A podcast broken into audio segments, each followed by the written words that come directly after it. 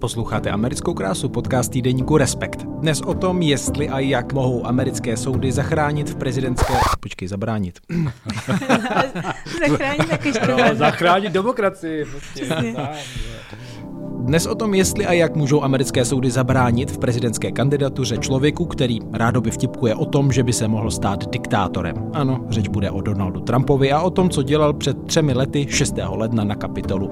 Podnětný poslech vám přejí Štěpán Sedláček, Jiří Sobota a Bára Chaloupková.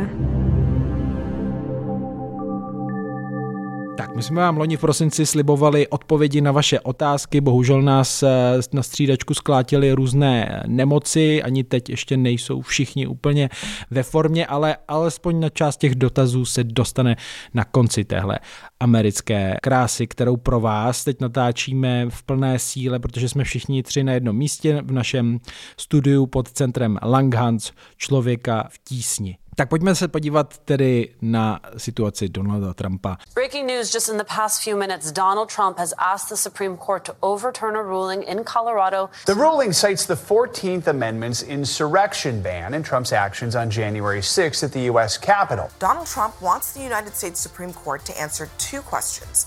One, did he engage in an insurrection? And two, is he ineligible to run for president of the United States? Natáčíme pátého ledna, včera se vlastně odvolal ke nejvyššímu soudu Spojených států amerických a jde tedy o tu situaci, že v řadě států není jasné, jak to s jeho kandidaturou v republikánských primárkách je. Já tady připomenu, co napsal Jirka Sobota v nejnovějším článku. Arizona, Aljaška a Colorado, Florida, Louisiana, Maine, Nevada, New Hampshire, New York a Nové Mexiko, Jižní i Severní Karolína, Virginie i Západní Virginie, Minnesota a Michigan, Oregon, Texas i Vermont, Wisconsin a dokonce podle posledních zpráv také Wyoming. Tohle není zeměpisné opáčko amerických států, ale výčet těch z nich, které zvyšují možnost, že tak či onak neumožní bývalému prezidentu Donaldu Trumpovi účast v letošních prezidentských volbách. No a proč to teď tady budeme rozebírat, ten hlavní případ, které, kterého se právě týká i očekávané rozhodnutí nejvyššího soudu, se tedy týká Koloráda. To byl i myslím, ten první stát, který to podal. Je to tak? Je to tak. Colorado byl první stát, který jehož nejvyšší soud došel k rozhodnutí, že Donald Trump se zúčastnil nebo podněcoval povstání proti vlastně vládě Spojených států nebo proti demokratickému systému a na základě toho a na základě čtrnáctého dodatku ústavy ho to diskvalifikuje z možnosti kandidovat v dalších prezidentských volbách. Komplikované je to i s ohledem, na co se tedy odvolávají. Ty už jsi zmínil čtrnáctý dodatek, třetí část. To si tady asi můžeme ocitovat, aby jsme věděli, o čem je řeč. Tedy já to s dovolením přečtu.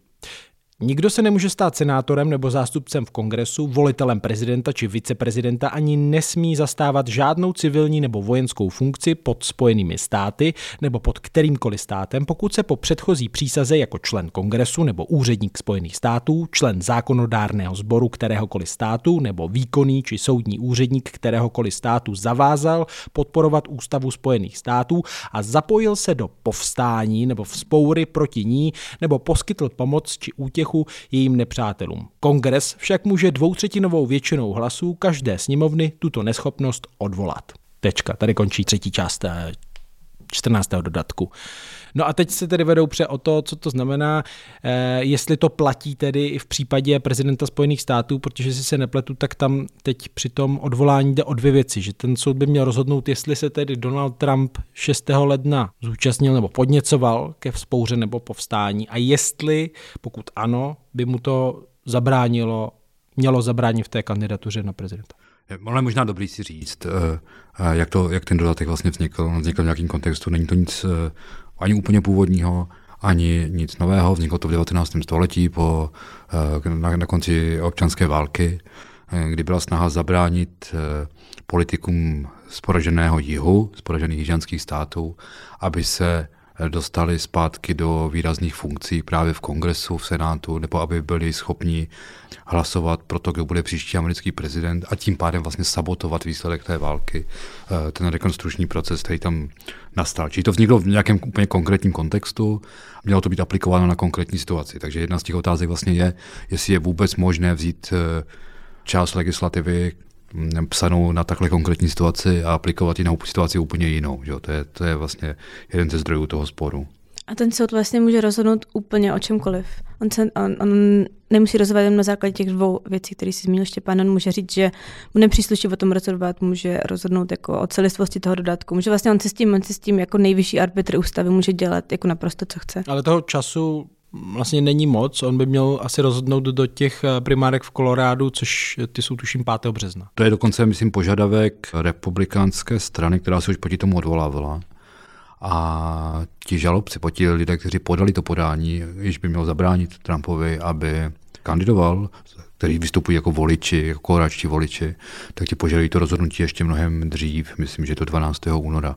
Ale je otázka, jestli samozřejmě nejvyšší soud to bude respektovat. Ten jeho verdikt potom může posloužit asi jako určitý precedent i pro ty další státy, které teď budou vyčkávat asi. A bude závazný pro ty další bude závazný, státy. Jasně, jasně, tam vlastně teďka v tuto chvíli je docela jakoby chaos, v uvozovkách chaos, protože to Colorado to jakoby začalo, to bylo první, ale už na Colorado se odvolával stát Maine, kde to nerozhodl nejvyšší soud, ale podle tam, že tam, je, tam platí jiné zákony, takže tam to rozhodla ministryně vnitra.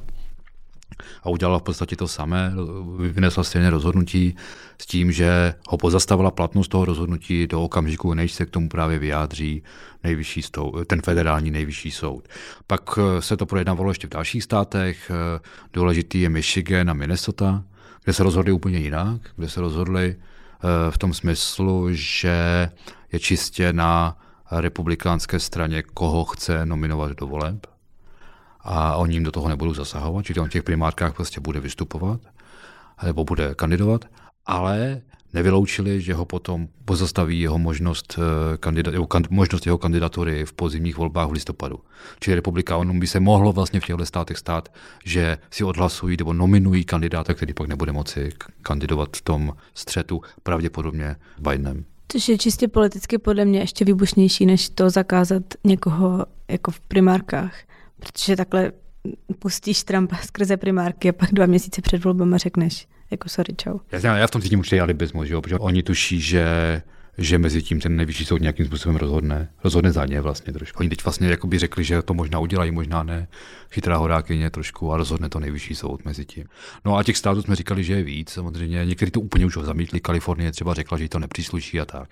Čili už i tahle ta situace, kdy v různých státech je různá situace, vlastně ruší jakoby to, to, to férové hrací pole pro ty volby a je opravdu potřeba, aby ten nejvyšší soud vynesl nějaké rozhodnutí a vnesl do toho nějaký postoj. Možná dobré připomenout, že i v době sepsání, sepisování ústavy Spojených států žádné primárky a i dlouho poté nebyly, takže... Jasně, jasně, to je relativně nový uh, vynález v uvozovkách. To je asi docela oříšek teď pro soud, protože to není nic menšího než uh, zásah do voleb prezidenta Spojených států, to je jejich, ten verdikt, který tady vynesou, tak ten soud má nějaké složení, víceméně každý prezident tam zanechá nějakou svou stopu, tak včetně Trumpa, tak váš komentář? Ten soud vlastně podle mě se jako dostává jako úplně do centra těch voleb, nejvyšší soud, teď jako v kontextu tohohle toho kolorádského dalších případů, ale klidně už jako u toho soudu jsou i některý další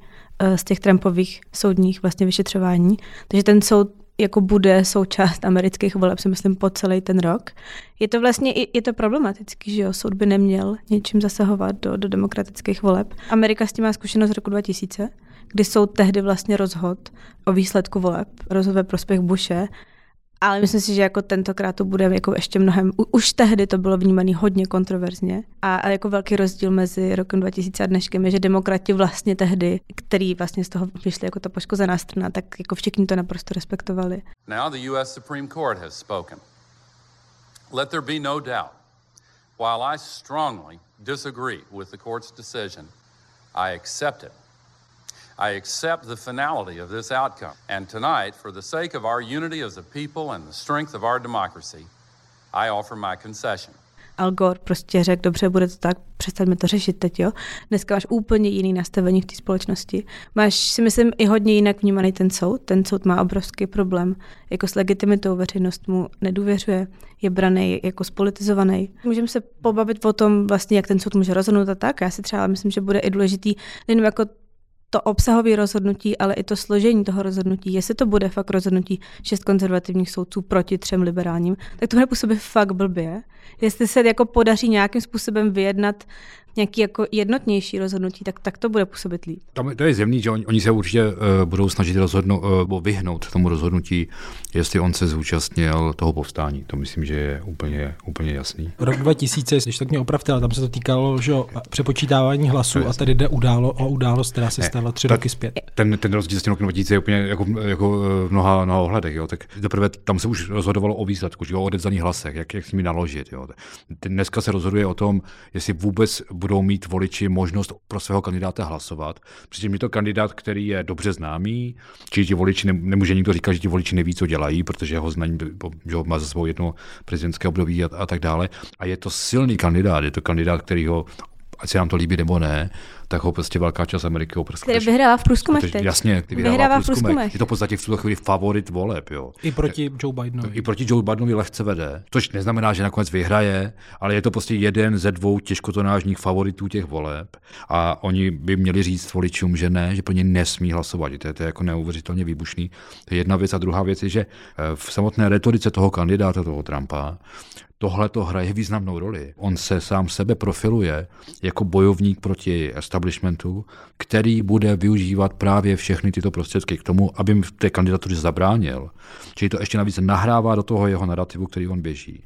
Čili ta situace je úplně zásadně jiná, jiná jakoby v tom kontextu samozřejmě, v tom dopadu, ano, jasně, je to, je to zásah uh, soudní moci prostě do toho volebního procesu. To se vlastně ale podle mě proplítá jako spousta nedořešených věcí, o kterých jsme se bavili už jako, um, jako dřív, a který vlastně, když sleduješ americkou debatu, tak, tak jsou vlastně sporný a nevíš, jak s nimi naložit. Jo? To je to, co ty jsi zmínil, že vlastně ten soud potenciálně, jakkoliv vás teda myslím, ten soud může rozhodnout úplně akce, on se i téhle otázce se může vyhnout, jestli Trump vlastně se podílel vlastně na tom spiknutí, jestli vlastně Trump spáchal insurrection. Tak to je, že to je vyšetřování, který nějakým způsobem se o něj jako vláda, nezávislí soudy, ale i vlastně jakoby demokrati jako politici pokoušejí celý ty tři roky, co je Trump pryč z úřadu, a vlastně to jako pořád nikam nedotáhnul. Jo? Ty máš jakoby to speciální vyšetřování, který Trump byl obžalovaný v té věci, ale ten soud už teď, to je mimochodem jedna z dalších věcí, kterou oni poslali k nejvyššímu soudu, když chtějí po nejvyšším soudu, aby ti vyšetřovatelé aby rozhodli, jestli Trump má imunitu, nebo jestli můžou dál vlastně pokračovat. To není rozhodnutý, to se nestihne rozhodnout, nestihne se to vyřešit do těch voleb. Podle mě to je jedna z věcí, která tě teď jako dohnala v úzovkách, že si jako nedořešil dřív, jo? Jakkoliv je to jako politicky výbušný, ale jako mě to trochu připomíná třeba debatu s impeachmentem tehdy po šestého lednu, po vyrabování kongresu, kdy vlastně argument třeba jako ze strany republikánů tehdy byl, že vlastně už nemá cenu si to komplikovat dál impeachmentem, že vlastně Trump je vyřízený tak jako tak. Kdy tehdy, že představa, že Trump samozřejmě nemůže kandidovat znovu, Trump je hotovej po šestého lednu. A teď, kdybyste ten impeachment dotáhnul, tak vlastně Trump nemohl teď kandidovat. Jo? A ty jsi to tehdy dotáhnul. A teď to jakoby dobíhá, to, že jsi to nedotáhnul. Stejně tak si myslím, že část demokratů teď jakoby trochu mrzí, že to vyšetřování jakoby nedělali robustnějc, jo? Protože kdyby ho teď měli hotový, tak jakoby před nejvyšší soud do úplně jiné pozice v okamžiku, kdyby Trumpa měli uznanýho jako člověka, který se podílel na tomhle tom. Jasně, protože to je v tuhle chvíli jeden z těch sporných bodů, že jo? Tam jsou tam jsou, tu jsi to vlastně říkal, že pane, jo, tam jsou dvě věci, nebo dvě pozice, ze kterých jde útočit proti tomu rozhodnutí v Coloradu a v Maine. Jedno je to samotné znění toho toho dodatku, který prostě není jednoznačný a člověk ho může vidět taky tak, o tom se asi možná ještě budeme bavit. A druhá je ta, ta, ta věc, že ten soud v Coloradu a vlastně ta ministryně vnitra v Maine vlastně implicitně rozhodli o tom, že on se toho povstání účastnil, nebo že k němu vyprovokoval. Protože on za to ale nebyl nikdy odsouzen. Či to je tak, a nevím o tom, že oni by k tomu vedli nějaké důkazní řízení, takže, takže tam vlastně on, můžete říct takového, ale rozhodli jste se na základě něčeho, co není prokázáno.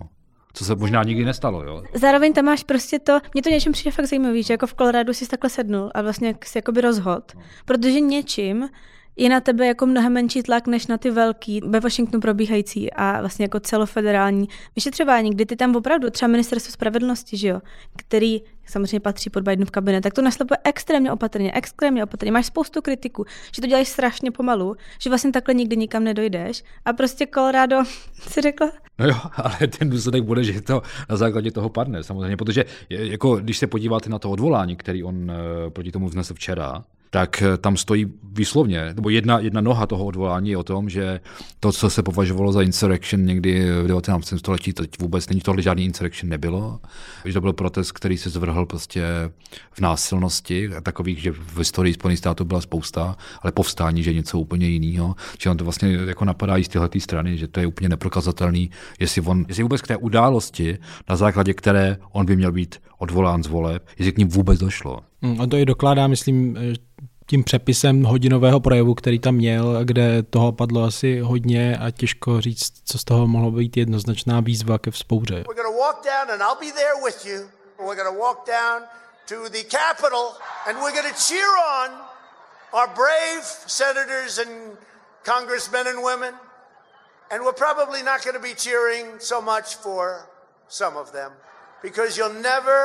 Take back our country with weakness. You have to show strength and you have to be strong. Jasně, protože on říká všechno, že on říká bojujte jako lvi a zároveň říká chovejte se jako patriotičtí Američané, si můžete překládat jak chcete, že? Takže to samozřejmě. A, no a ten proces není dokončen. Prostě to oficiální rozhodnutí, jestli se jednalo o povstání a jestli on ho inicioval, to prostě neexistuje. Takže na základě tohohle toho už potom ten soud rozhoduje, že se nesmí zúčastnit voleb a už to stojí na vodě. Jo. Je, je to prostě, je to složitý. No. Ještě možná k tomu výkladu čtrnáctý dodatek ústavy, třetí část, tak já vím, že ty si citoval i různé právní experty, kteří se teď na tom docela přou a není vůbec jednoznačné, jak by ten soud mohl rozhodnout. Ne? Jasně, to je úplně, to cítíte, ty jsi to četl ten článek, ten, ten jazyk je takový jako hodně složitý, protože oni už tehdy hledali tu pozici. Jsou lidi, Timothy Snyder, kte, například, kteří v tom úplně vidí jednoznačně, jo, protože americký to přečtou, jasně historik. Prostě, americký který, historik Ruska. Přesně, tak. A ne, tak těch lidí je samozřejmě víc. Píše se, někteří to vidí jako jednoznačně, jo, to jsou vyjmenované různé funkce. To třeba přijde docela jednoznačně. Přesně, a pak je napsaný vlastně úředník v civilním nebo vojenském funkci, že něco takového, tak to tam je zhruba v té první části. A teďka si řeknete, jako jasně, takže tvůrci ústavy řekli, že tam má být Že, tam, že se to týká senátora, kongresmana, volitele prezidenta a úředníka. A pre, přitom, že prezident patří k těm úředníkům. Teda, jo. Tak to dává docela perfektní smysl, že ho vůbec nevyjmenovali a dali ho až někam mezi, mezi pošťáky prostě a, a tak dále. Takže jakoby, někdo si z toho vyvozuje, že, že, ten, že ten prezident je z toho vy, jako vymutý. Já, že by tam byl. Ale to není můj názor, jo, už narychluji, já vím, Bára už narychluji, ale, ale já, jako jenom říkám, tady běží ta kritika. Jako. Nebo druhá formulace, tam je tam taková více archaická formulace under the United States, jako pod Spojenými státy. Mm-hmm. Přičemž jako někdo to interpretuje tak, že prezident a kongresmani, nebo prezident a, a, a ministři nejsou under the United States, protože oni jsou United States. Jo, a ty úředníci jsou jako jim podřízení a tak dále. Říkám, to je moje interpretace a teď Bára už konečně se může vydechnout, Bára. Pojdej. Ne, k tomu se dostaneme. Já si myslím, že my se shodneme na tom, čistě názorově, že by to ten soud neměl udělat, jo? Že by, takhle, že by neměl dovolit těm státům zakázat Trumpovi, aby kandidoval. Ale já si to myslím navzdory tomu, že na mě to působí teda jakoby úplně jasně vlastně, jo? A mně přijde něčím jako, že to je fakt zajímavý střed, jako nějaký právní disputace a nějakých jako v ozovkách zdravýho rozumu, jo. Jakože, nebo něčeho, co na tebe působí na první pohled vlastně jako jasně, jo. Tak můžeme se... A když říkáš jasně, tak v tom smyslu... Jasně, že Trump se podílel na hmm. něčem, co jako podrývá systém, demokratický systém a vlastně jako americký řízení. A teď se můžeme, a teď, teď je možný jakoby... A to je vyznění, který vychází i z toho dodatku. A teď vlastně je možný výst jako disputace, jestli under znamená tohle nebo tamto, a, a což je fair, ale když se podíváš jako na to vyznění, tak mně přijde fakt jasný. Jo? Možná, protože vlastně s tebou rezonuje. A teď si představ, kdybys byla na opačné straně a hmm. patřila s těmi čtyřicet procent americké společnosti, kterým nerezonuje a kterým, no ale... kterým na základě téhle dost, dost složité formulace chtějí sebrat jejich kandidáta. Jo? A právo ne, volit. A já proto říkám, no. že si myslím, že to ten soud nemá udělat. No jasně, a myslím jasně. si, že to nemá udělat navzdory tomu, a to je strašně problematický, že to neudělá navzdory tomu, že, že je to podle mě úplně jasný, že se to na to vztahuje. Jo? A navzdory tomu, že takhle, já si myslím, že ten soud rozhodne proti tomu, jo? No. Že to shodí. Tom... Já si myslím taky, no jasně. No, to si no. myslím, že je jakoby nejpravděpodobnější, že ten soud prostě to, zároveň on by posvětil úplně jakoby volební chaos. Nebo posvětil by naprosto odlišný situace v různých státech. kdyby řekl, dělejte si to, jak chcete. Trump někde může kandidovat, někde nemůže kandidovat. Což jako do nějaké míry ty státy na to mají pravomoci. Volby jsou vlastně jakoby federální věc v tom smyslu, že státy si to můžou dělat, jak chtějí. Ale tohle je podle mě trochu moc, jakoby, jo? Že prostě jednotlivé státy budou rozhodovat na základě svých vlastních to... šetření. Um, jestli Trump spáchal insurrection nebo ne, a jestli má, jo. Myslím si, že to je chaos. A že jako z toho důvodu ten soud jako rozhodne nějak. Ale myslím si, že bude vlastně i nějak jako vnitřně, co se týče nějaký vnitřní konzistence toho, jak ten soud působí, tak si myslím, že bude v docela jako problematickém místě, protože já jsem vlastně třeba jakoby, čemu se směším?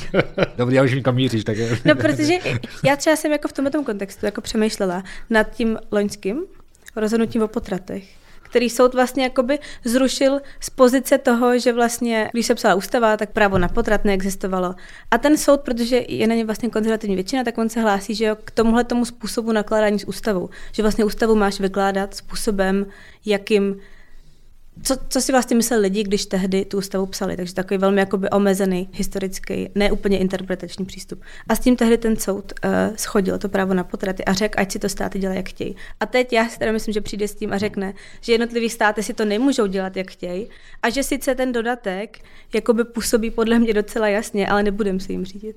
No ne, on nepůsobí právě jasně. On řekne, no, že on, ne, ne, ne, on řekne, že on řekne, že to tehdy bylo myšleno jinak, že to nemělo zabránit ve volbě prezidenta, ale mělo to zabránit prostě kongresmanu, senát a tak dále. Ten kolorádský soud no. v tom vysvětlení jako přesně cituje tu tehdejší debatu. Přesně, on se přesně odkazuje na tu debatu, kdy ten dodatek psali, jak o tom přemýšleli. On dělá přesně to, co ten nejvyšší soud chce. On přistupuje k právu způsobem, jakým nejvyšší soud opakovaně v této konstelaci konzervativně říká, že lidi mají přistupovat k právu. Jo? Takže proto si myslím, že vlastně pro ten soud to bude složitý.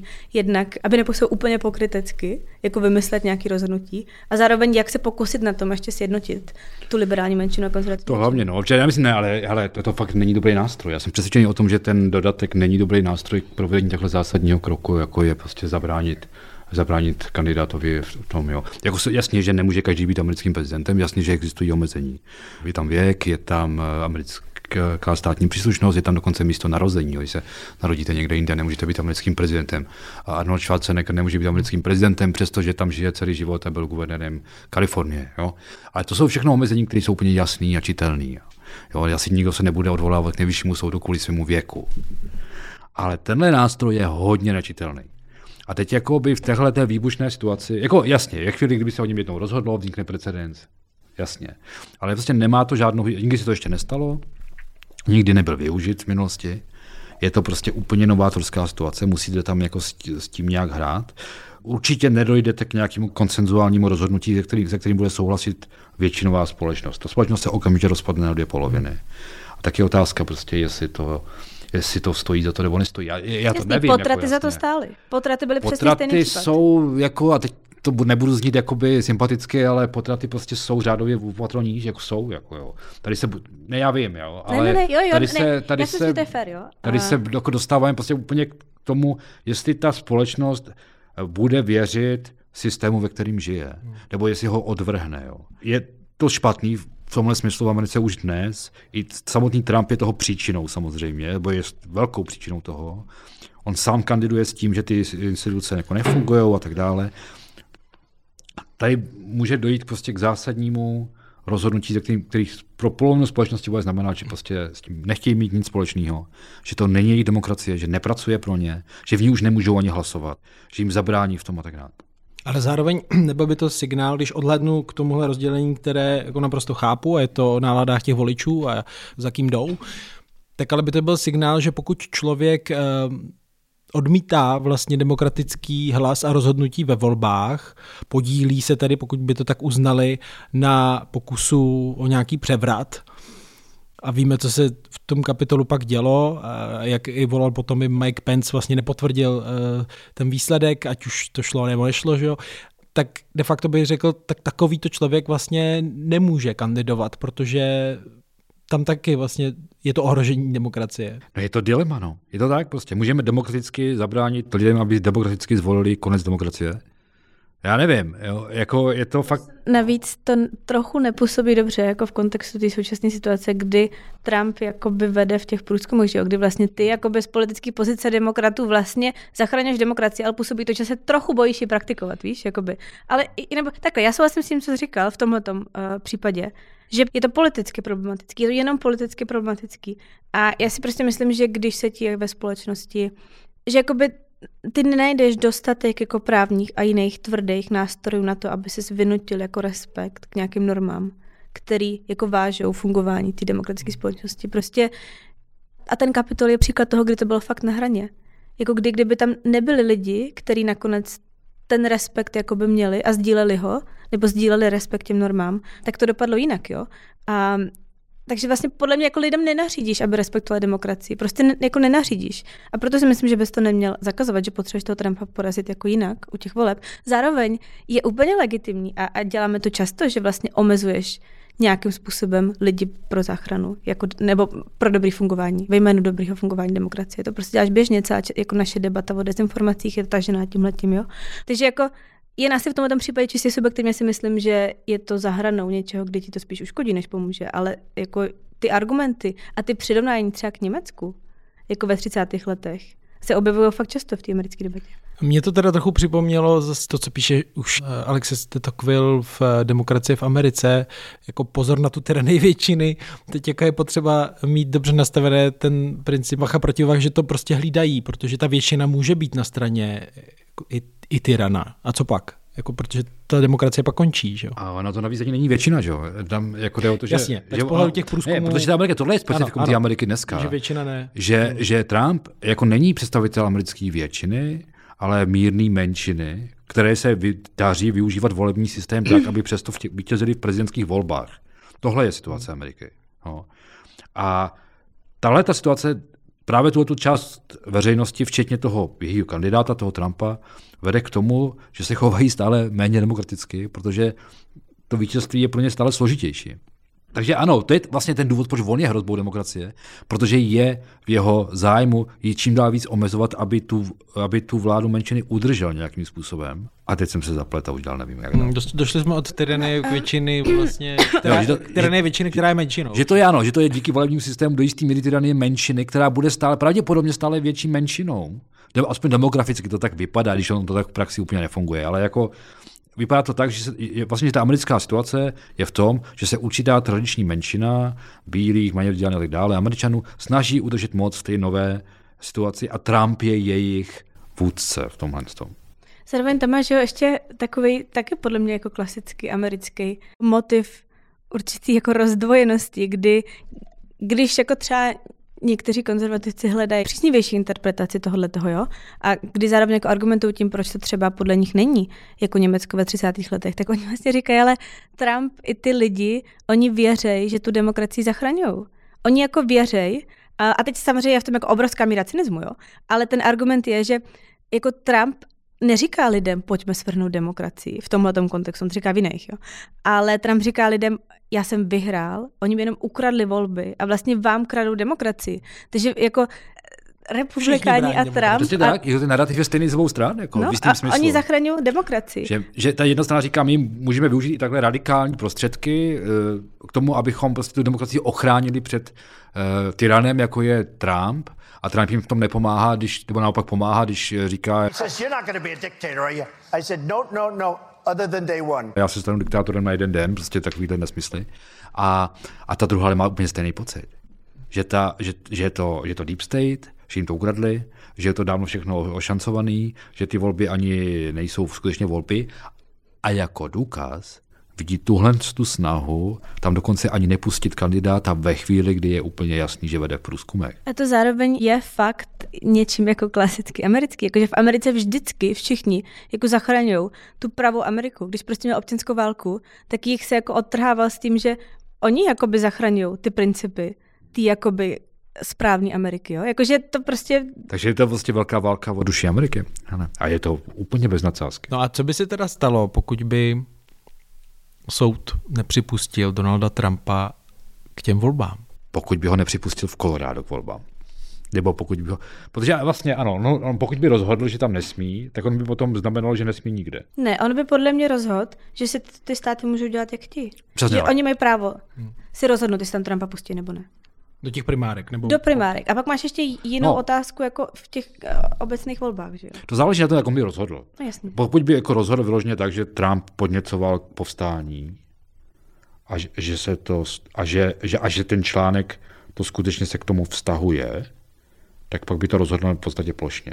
No, on může nařídit třeba způsobem. On, neudělá, on může nařídit třeba způsobem. Podle no. buď rozhodne takhle a jednoznačně nařídí, že na Trumpa se vztahuje ta interpretace toho dodatku a tím pádem by zakázal všem, aby ho tam uh, pustili, což si myslím, že se nestane. se nestane. Nebo může rozhodnout obráceně, že na Trumpa se to nevztahuje. A nebo může rozhodnout uprostřed a říct, že volby jsou v pravomoci jednotlivých států, ať se to dělá jak ti, což se taky nestane podle mě. Ale... On může prostě říct, že, že to je možný uplatnit, ten, ten dodatek. Že?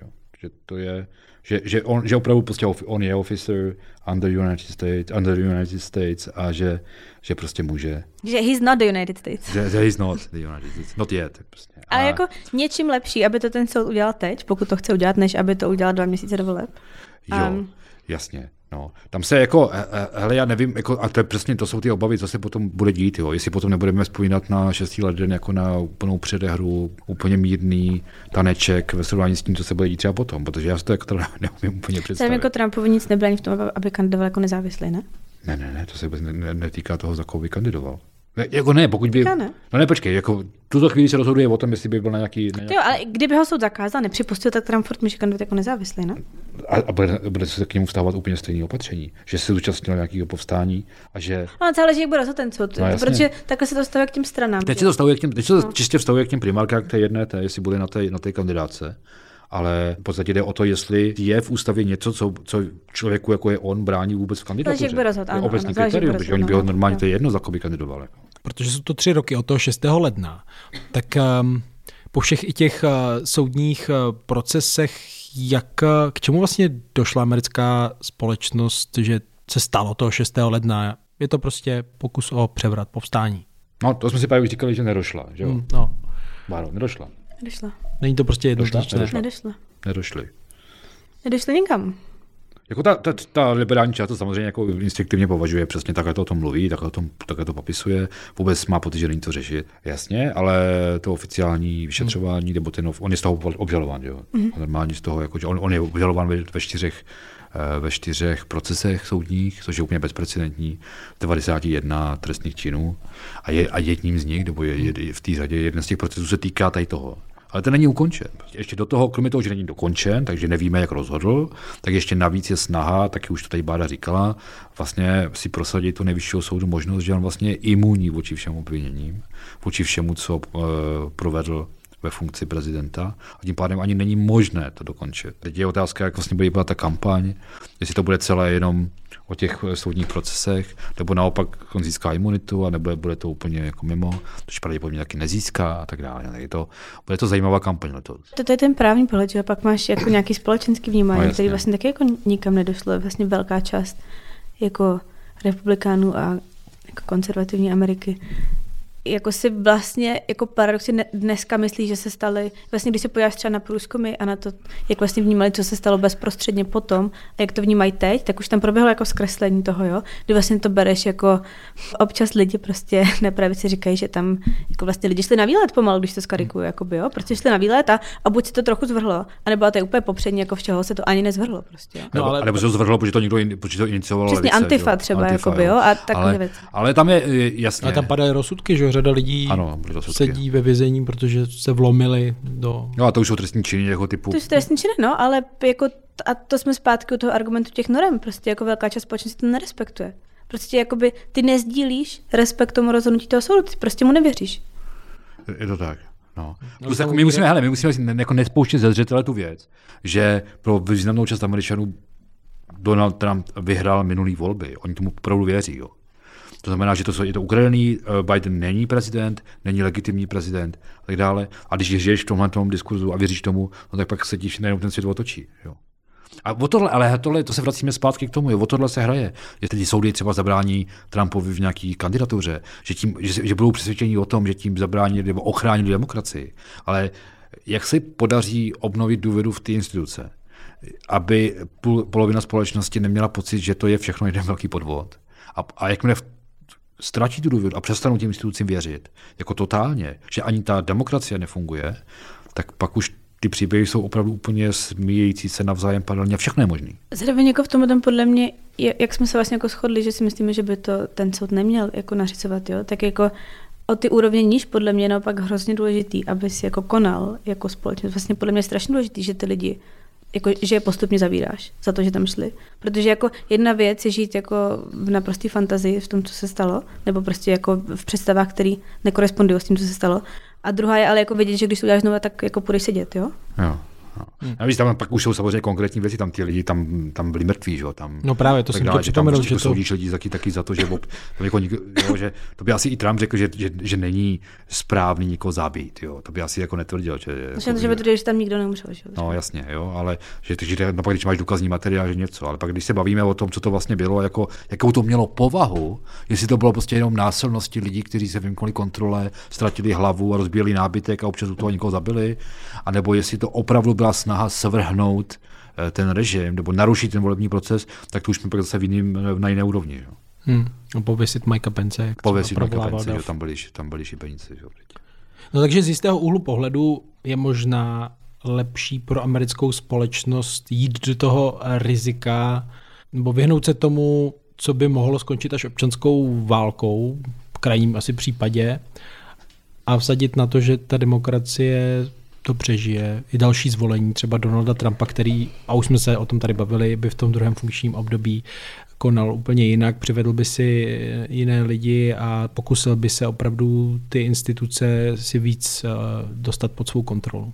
V ideálním světě by samozřejmě Donald Trump prohrál volby a všechno by dopadlo prostě. Čím se dostáváme k druhé straně toho příběhu, a to je to, že jako demokrati v čele s Bidenem jako si v tomhletom skutku historickém okamžiku nevedou úplně stoprocentně skvěle. Dobře, to je jako druhý, druhá, druhá stránka ty mince, jo? Že prostě no. My tady máme, my tady řešíme a řešíme ho opakování, my jsme prostě všichni fascinovaní Trumpem, no. I my tady, že už pokolikáte už tady o něm mluvíme.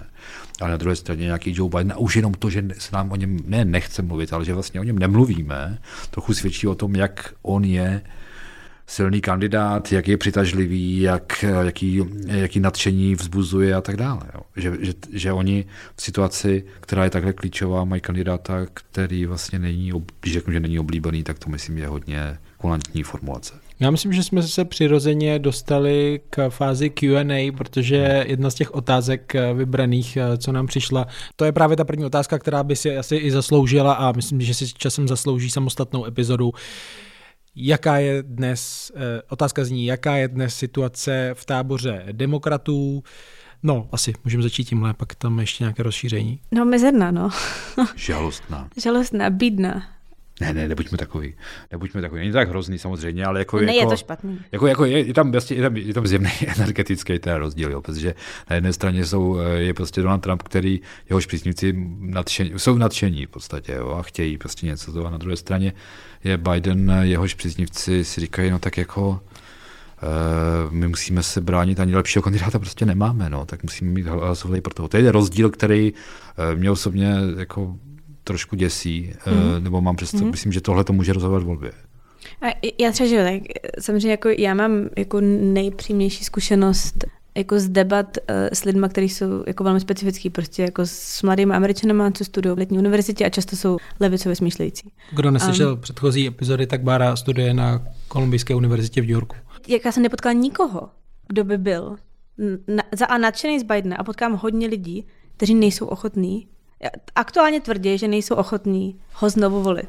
Což se pravděpodobně změní v průběhu toho příštího roku, má to spoustu příčin prostě.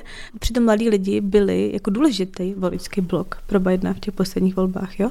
A zároveň jsou to lidi, kteří můžou vykompenzovat nějakou energii, kterou má Trump. A opravdu tam ta skepse je jako obrovská, k Bidenovi obrovská. Velká debata se vede o tom, že to demokrati jako strana, nebo ta kritika vůči nim je taková, že to nezvládli, že prostě spolkli to, jak se Biden rozhodl, jako čistě bez protestů. Že vlastně nedělali nic s tím, aby vedli aspoň debatu o tom, jestli není dobrý jako nominovat jiného kandidáta než Bidena, protože vlastně, když člověk podívá, jediný argument Bidena, nebo ten, ten nejpádnější, že porazil Trumpa, tak prostě ho porazí znovu, ale jako to se ukazuje, že dost možná vůbec neplatí. A ta strana to přechází z nějak. Takový, ano, takový samolibý pocit, to dobře dopadne prostě stejně. To myslím, že tam je, já mám tam velká úzkost, ne? V tom, jako, že tam je spíš jako, že nikdo neví, co s tím dělat. Jako, že... No to teď je tam velká úzkost potom a to je jako další část té otázky, co nám přišla po těch průzkumech, které ukázali, že... Po té jako, anketě, no. podle které tedy Joe Biden prohrál s Donaldem Trumpem v pěti z šesti těch takzvaných swing no, states. Tohle je totiž hrozně, hrozně důležitý, jo, že, že tam, jak jsem se, já jsem zmiňoval to nadšení, nebo takhle, jo, že tam totiž ve skutečnosti ty volby opravdu rozhodují desítky, řadu nebo stovky, maximálně tisíc lidí v konkrétních státech. Jo. Tam to, že prostě lidi jsou naštvaní a nakonec si řeknou, hele, já na to dlabu a jak těm volbám ani nejdu, to je to, co to rozhodne. Jo, na nějaký plošní, jako jasně, teďka kdo má dva procenta nahoru, dvě procenta dolů, to je, to se může změnit velice rychle, nebo poměrně rychle, ale, ale to... Ale jako bude to důležitý jenom v případě těch nějakých států. No jasně. Jako ne ve všech. To, no že upřímně, to, že jako v New Yorku lidi nepůjdou kvůli vám, je, je jedno. Jo, jasně. To je jedno. A jasně, pak jde o těch prostě šest sedm států. Je z nich ten Michigan, který prostě hrozí, že Trumpa nepustí teda k těm, těm volbám. Mm. Tam by to třeba mělo úplně fatální dopad, jo. Ale tohle je jedna věc, prostě, že tam je určitá jako únava, ten kandidát je samozřejmě jako v pokročilém věku, takže vlastně nikdo nechápe, proč, proč do toho ještě jde, mm. nebo, nebo chápe, ale je tam takový jako podezření, že už tam to ego prostě hraje příliš velkou roli. Do toho samozřejmě jde ta skvělá kampaň republikánů, která staví na příběhu jeho syna, že Hunter Biden, tím se jako daří posilovat tu představu, že to všechno je opravdu jako zludák, nás korumpovaná elita nějaká, která si tam prostě hraje to a že není o nic lepší prostě než ten Trump v podstatě. A pak je tam ještě ten třetí faktor, o kterým se nemluví, a to je jeho viceprezidentka Kamala Harris, protože jako znovu, on se tam špatně mluví, ale prostě kandidát je, nebo Joe Biden je, je mu osmdesát jedna let. A když po něho hlasujete, tak prostě musíte, prostě musíte hmm. počítat s tím, že se třeba nedožije konce toho konce toho mandátu. Čili tam jakoby ta role té viceprezidentky je tam ještě větší než obvykle. A ta viceprezidentka je nevýrazná. Myslím, je populárnější než Joe Biden. A ještě navíc populárnější než Joe Biden. Je, je populárnější. A to je novinka, ne? Celkem, jako to ona nebyla. No, jako ona to neznamená, že je populární, Joe Biden je extrémně nepopulární. A takhle, takhle, ale... přesně v tomhle smyslu. No. Ale rozhodně jako taky to není žádná, jako nemyslím si, že hodně lidí půjde k volbám s tím, že je to skvělý, mm. protože dost možná se Kamala Harris stane prezidentkou. Jo, že tohle to taky je docela slušná brzda na straně demokratů. Chybí tam takový ten prvek toho oživení v tom, že my třeba nevíme, kdo bude viceprezidentským kandidátem Donalda Trumpa, takže tam bude ještě tenhle překvapení, možná on to nějak využije. Podobný, jak jsem vlastně v jedné z těch předchozích epizod mluvila o těch malých republikánech, no. tak um, tam jejich argument byl hrozně podobný tomhle tomu, že vlastně tam třeba jedna slečna vlastně jako řekla, že pro ně by bylo nejlepší a ona řekla, že to je vtip, jo, ale jako něco ti to říká. Kdyby kandidoval Trump se skvělým viceprezidentem, v den inaugurace zemřel a měl tam tady svého viceprezidenta. Jo? Takže ta logika jde jakoby na obou stranách, protože Trump není jako zase tak mladší. Tady není o těch mladší, ale nepůsobí tak starý. Jo? No, já, jasně, no. A ta otázka toho věku tam prostě je, oni s ní hrajou. Ale ono je to, ale jako, to se opravdu může změnit. Jo? Do jistý míry je to vůči Bidenovi podle mě nespravedlivý. Protože on není tak špatný prezident, rozhodně na, my ho vnímáme, protože my ho vnímáme přes zahraniční politiku, tak my ho vnímáme jako úspěšného prezidenta a myslím si, že celkem právem. Pokud dneska mají problém s Ukrajinou, tak to není kvůli němu, ale kvůli tomu, že mu to, že mu to blokuje kongres a tak dále. Že on, se, on jako řeší dvě války, řeší je relativně úspěšně, nikoli z pohledu demokratického levého křídla, to uznávám, ale jako, jako řeší je nějakým způsobem. Na Afghánistán se trochu zapomnělo, ale to zdědí. Ano, to je, to je hlavní problém v té oblasti. No. Jo, jasně. A potom jako na ty doba ekonomicky to vlastně taky není takovej průšvih. Jo? Ta Amerika samozřejmě má stejný problémy jako my, ale mnohem menší v, v tom zdražování a tak už dnes. Už no, Američané jako jsou v tomhle máš problém s inflací. No jasně, mají problém s inflací, ale my bychom o jejich inflaci mohli nechat zdát. Jako. Což, což já všem opakuju. Jakože pokud jsou nešťastní z pět procent, tak já jsem přišla ze země, kde to bylo dvacet. No, přesně tak, ale, ale jako, a ono se to zlepšuje. Že tam ještě je taková jako možnost, že mu ta ekonomika skočí nahoru během roku, to jsou, ty predikce jsou tímhle směrem, takže tam se to může jako samozřejmě pohnout. Navíc spousta lidí prostě, ale takhle Američané si taky o tom moc nezajímají, takže i když dnes jako ne, ne, není to nadšení pro něj, protože je to vlastně dneska status quo a to, co vidí každý den v televizi, ono až bude tý, měsíc před volbami, tak a zjistí, že jim opravdu hrozí ten Trump, tak spousta lidí to přehodnotí. Jo. Ale... A je to prostě hodně jako... S... Je to prostě hodně kdyby a vlastně hodně slabý hmm, hmm. na to, že kandiduješ proti Trumpovi. A je to čistě takový, jako že prostě ano, jenom je to, je to jak u nás se říkalo, že prostě není ta koalice nic víc než anti-Babiš, tak tam hrozí to té, že to není nic víc než anti-Trump. Jo. A prostě budeš volit jenom proto, že nechceš Trumpa, A možná, že spousta lidí takhle, a mě je důležité si možná říct, že spousta lidí v Americe se Trumpa bojí mnohem méně než my. Protože my ho vnímáme jako zahraničně politickou hrozbu. Která destabilizuje ten multilaterální systém. Na to něco, všecko. Hmm. A oni to, průměrný no, americký volič to vnímá skrze vnitřní politiku, skrze ekonomiku. A třeba je i izolacionalističtější. Nebo... No, ale hlavně pro jsou, pro to je až třetí řád. Že? A, t- hmm. a ekonomika, tak to je to. A hele, Trump nebyl neúspěšný prezident ekonomický až do, do covidu. A překvapivě hodně jeho voličů ho vnímá jako v podstatě programově umírněného prezidenta. Zapomeňte na retoriku, na demontáž demokracie a tak, berte normálně jako každodenní život. A on nemá žádný radikální program. On vlastně je celkem takový středový, nějak výrazný v těchto věcech.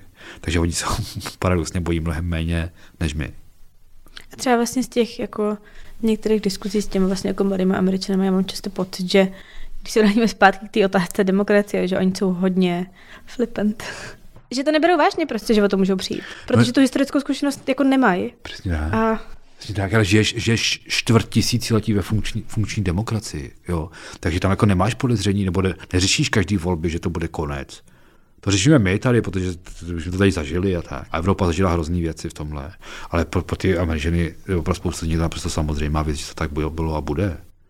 A nebo se dostáváme k tomu narrativu, který jsme tady už bavili, že jsou to vlastně oni, kdo tu demokracii brání, že jsou to levičáci, kdo ji táhnou do háje, ze vším, co dělají prostě a jak, co všechno mění. Jo. S migrací, prostě, kterou tam pouští a tak dále, mění, mění celou strukturu té společnosti. Ta společnost se, velký, velký téma migrace. Jasně, to je to zás, jedno z velkých témat. No. Ta, ta společnost se zásadně proměňuje vlastně, jako i složením a tak, a spousta lidí vnímá jako ohrožení té země tohle mnohem víc než třeba Trumpa. Hmm, možná by měli naslouchat Snyderovi zkušenosti východní Evropy a Ruska, který je dlouhodobě, tedy dlouhodobě varuje před nástupem diktatury v Americe, můžeme říct. No ještě poslední část té otázky k demokratům, jestli za vás může tedy Joe Biden ještě prohrát ty demokratické primárky. Já jsem úplně nezaznamenal, že by nějaká těžká váha mezi demokraty ho vybízela k tomu, aby, aby skončil. Myslím, že nějací guvernéři tam, něco tam bylo, ale vlastně tam žádná, žádná silná výzva ne. Ne, to je to, co jsme trochu zmínili. A oni se rozhodli nemít ty primárky fakticky. Hmm. Jako reálně. No. Takže... Jako tam samozřejmě jsou. Ty primárky vlastně vypadají hodně podobně u republikánů i u demokratů v tom smyslu, že ten hlavní kandidát je někde prostě daleko padesát až šedesát procent a dál. A, a ti ostatní se tam dělí o ty, o ty jednotky procent prostě někde dole. Jo. U těch republikánů pořád jako je taková představa, všichni ti protikandidáti toho Trumpa po prvních dvou kolech prostě odpadnou a sjednotí se za jedním. A, a nějak se to posečítá a dostane to nějaký nový impuls. Hmm. Asi je to pohádka, jo. Ale jako je teoreticky... Ale uvidíme velmi brzo vlastně. Uvidíme velmi jo. brzo, protože on to začne za... Ale to je taková teoretická možnost a u těch demokratů není ani tohle. Teď no. jsem si představil tu variantu, že by teda Trump třeba ještě mohl vlastně kandidovat z vězení a měl by viceprezident třeba Nikki Haley. To by bylo úplně... To už je hodně divoká představa. Hmm. Do toho bych si ráda myslela, že by Nikki Haley nešla, ale... Já vlastně nevím. Jo, on se někdy říká vlastně, že ty republikánský primárky jsou v podstatě konkurs na post viceprezidenta a viceprezidentky, že jo? Ale je to možné. Opustíme republikány i demokraty. Je tady ještě pár otázek, které spíš spadají do osobnějšího ranku. Kdybyste si mohli vybrat jakékoliv americké médium, pro které byste chtěli psát, jaké by to bylo? Já bych šel pro Respekt, to je jasný. Prostě to... A Jiří Sobota by založil americký Respekt. Re, re, Respekt.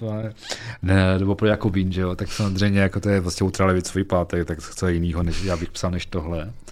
Já a... bych psala buď pro Ekonomist, protože by to podle mě znamenalo, že wow. jeden z mých pěti odstavců by byl extrémně vtipný. Nebo pro New Yorker, protože tam naopak většina z mých sto dvacet osm odstavců by byla velmi dobrá. Takže, takže New Yorker, protože Ekonomist je britský, ne? Nemá americkou počku. Jo, tak. Přesně, prostě. Ale ne, já bych psal taky pro New Yorker asi, protože já jsem grafoman, já prostě musím psát dlouhý články, to je můj sen, prostě psát takový poloknihy, to jde čím dál méně, čím dál méně často. A, a pořád v takový ty, v takový ty jako naivní představě, že jedno, přijde ta doba, kdy člověk bude být na článek měsíc, nebo... Hmm. Dva. Tak, tak to spíš Atlantik. Jako. A pak napíše, to je tam New York je ještě další, ne? No jasně. A pak to napíše, prostě je to úplně super a to se nikdy nestane. A ten vývoj je přesně opačným směrem, jako jo, že já si pamatuju, že jsem psal občas články, které měly třicet tisíc znaků. A to, kdybych teďka teď řekl prostě na schůzi, tak mě šéfredaktor požene prostě daleko. Erik, to jsem určitě už nedoposlouchala. Zastavím se dole na schodech. A... Čau, Eriku. Ale, ale prostě jako, jako no, tak jasně, New Yorker určitě. Třetí otázka, vaše v vozovkách must kousky z literatury. Ježiš. Přiznej si, Jirko. Ne, ne, já nebudu říkat, nevím, co je můj maskousek v literatuře. Čemu se mám přiznat? Já nevím. No bez čeho by nebyl... Přiznej se, tak musíš vědět. Tak jako... váháš, přece víš, co dá čteš, Bez ne? čeho by nebyl Jiří Sobota, Sobotou, bez které knihy? Ne, tak určitě bez Krok, bez Krok, abych určitě nebyl Sobotou, prostě to je jako jasný. Nebo nedělí. Nebo ani nedělí, prostě přesně tak, protože celý můj život by nebyl jedna velká neděle, prostě někde na stopu, někde, ne, jasně. Že on the road. Jo. Pro mě jako jasně, já jsem ještě vyrůstal, jo, za, za to táče, takže nám se to tak, my se to tak jako představovali tu Ameriku, jak tam tak jako vypadá, jaký je to ten ideální úplně ráj na světě, na, na, na zemi, že jo, a úplně naivní představy vůči tomu, jak to vypadá ve skutečnosti, a, a tohle to zhmotňovalo perfektně, že jo, tyhle ty, ty představy, ty absolutní svobody a absolutní divokosti, které v tom byly prostě, takže jo, jasně, on the road. Jako ne, že bych si to dneska jako četl znovu a znovu, jo, to, to asi ne, asi bych se tomu smál, nebo navíc je to samozřejmě dneska už je to je, napsal to mizogynní alkoholik, jo? Ale, ale jako, kdybych měl říct, k čemu mě to, jako, co mě ovlivnilo, tak jako určitě v dospívání tohle je úplně zásadně. A Báro, co je pro tebe must? Čtenář Respektu vědí, že moje must literatura je Harry Potter. Ale to, to je taková jakoby, uh, nudná odpověď. Já jsem teď před Vánoci jsem po dlouhých letech jsem se vrátila, když jsme chopili neobjednější knížek. Přečetla jsem si znovu Jméno růže od Eka, který mě vlastně přišlo strašně zajímavý číst teď, jako z toho perspektivu toho, že jsem vlastně na Kolumbii, jakoby číst o vědění, který je zakázaný, a o dogmatismu a o fanatismu a jakoby síle tohletoho, tak to vlastně, uh, to bylo, to bylo, to, to jsem přečetla úplně, jakoby, uh, vlastně jako novou knížku skoro úplně. Takže to nečetla jako detektivku, protože to je nečetla jsem to, postmoderní román, ano. Který můžeš číst na... Nečetla jsem to jako detektivku, si myslím, jo, když jo. To dřív třeba, jo, spíš. Prostě Bára patří do knihovny a já na silnici, to je úplně jasný. Tak já se dovolím k tomu taky přidat, protože teď právě ta demokracie v Americe, když jsem si dneska na ní vzpomněl, tak to je fakt knížka, který, který si myslím dá se vracet ještě. Takový intoši, to je hrozný, já to teď dělám. a, a, když, a, když, a když teda, když on the road, tak ještě bych přidal Steinbecka Na plechárně, to je... To je zase svět takových pobudů, který to myslí trochu možná jinak. Dobře, čtvrtá poslední, že jo? Na... Ono jich bylo víc, ať zase nezníme, že jsme dostali čtyři otázky, ale vybrali jsme jen čtyři. Jo, ale my to, hele, my to budeme to jinak, jako můžeme říct, že budeme odpovídat, odpovídat každý, po každý nějaký. Ať nám no, zase půl... jako zas tak moc jich nemáme. No ne, tak můžeme poslat průběžně další. Jo, jo, můžete. Takže vždycky na konci odpovíme dvě otázky. No. Ano, posílejte na sobota zavináč respekt tečka cz, sedláček zavináč respekt tečka cz.